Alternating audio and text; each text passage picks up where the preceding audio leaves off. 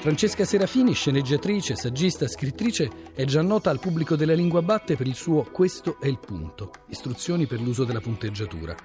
Da poco ha pubblicato per Bompiani un libro atipico intitolato Di calcio non si parla, un libro in cui il calcio rappresenta in realtà un punto di fuga, un punto da cui partire per divagare sull'Italia degli ultimi vent'anni.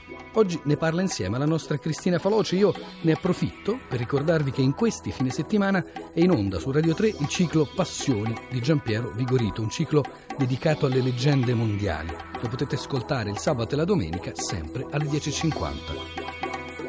Francesca Serafini, partiamo da questo titolo, Di calcio non si parla, apparentemente semplice ma anche evocativo perché plurisemantico. Lei fa riferimento a un'espressione del lessico familiare iniziato da sua madre quando lei e suo fratello eravate piccoli, ma potrebbe essere anche interpretato più in generale nel nostro presente. Come non si parla oggi di calcio, secondo lei? Sì, nasce da una, eh, un tormentone familiare. Mia madre non è interessata al calcio, tutti gli altri esponenti della famiglia invece sono degli appassionati molto vivaci e quindi questa era una regola che dava in casa di non parlare di calcio in sua presenza, insomma, per parlare di qualcosa che ci accomunasse tutti. È vera questa sua osservazione ed è una cosa che non era nelle intenzioni. Nelle intenzioni era il libro non parla solo di calcio perché ci sono molte digressioni su altre mie passioni come il cinema, la linguistica e la tv.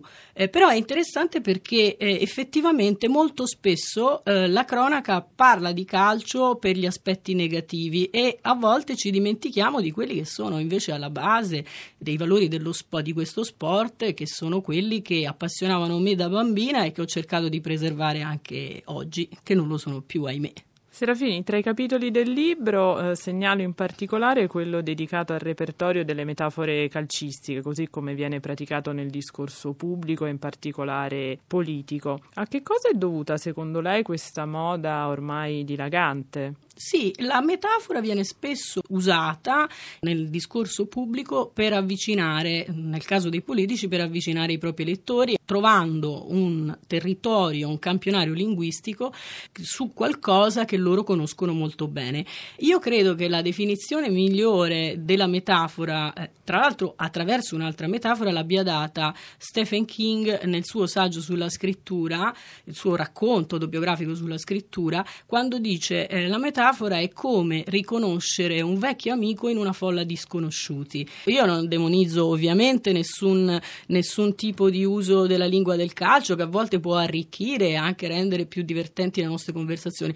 Quello che sempre bisognerebbe tenere sotto controllo, e questo vale per tutti gli aspetti della lingua, è l'abuso. l'abuso, insomma, rifornirsi solo in un eh, repertorio, quando invece la nostra lingua ce ne fornisce moltissimi altrettanto interessanti e suggestivi. Serafini, per finire, lo spirito del libro sembra quello di voler salvare l'aspetto originario e più genuino del calcio. Lei volutamente accenna solo in breve ai casi di doping, di corruzione e violenza dentro e fuori gli stadi.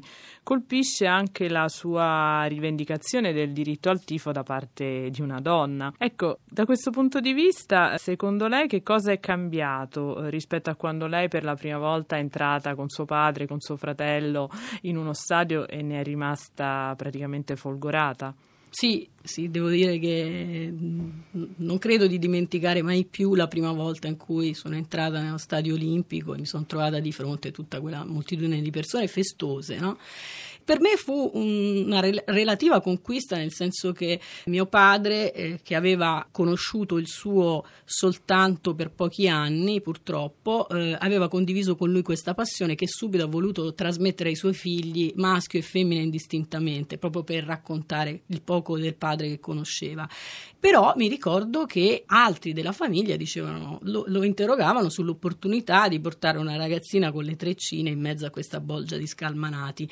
Oggi Oggi le cose sono un po' cambiate, cioè come in tanti ambiti, per fortuna, della nostra società, questioni e eh, interessi, passioni, attività sociali e culturali che un tempo alle donne erano precluse cominciano ad accoglierle, anzi a portare anche le donne in questo ambito un contributo importante. Io nel libro cito Emanuela Audisio come una delle, dei giornalisti, degli scrittori di calcio più interessanti dal mio punto di vista, perché proprio forse anche uno sguardo femminile sugli aspetti del calcio, quindi come passione, come, eh, come narrazione, perché poi è quello il fondo del libro, cioè parlare di calcio è raccontare una storia, una storia che appassiona tantissime persone e per fortuna ehm, recentemente anche molte, tra queste persone ci sono molte donne, cosa che non accadeva fino a 30 anni fa.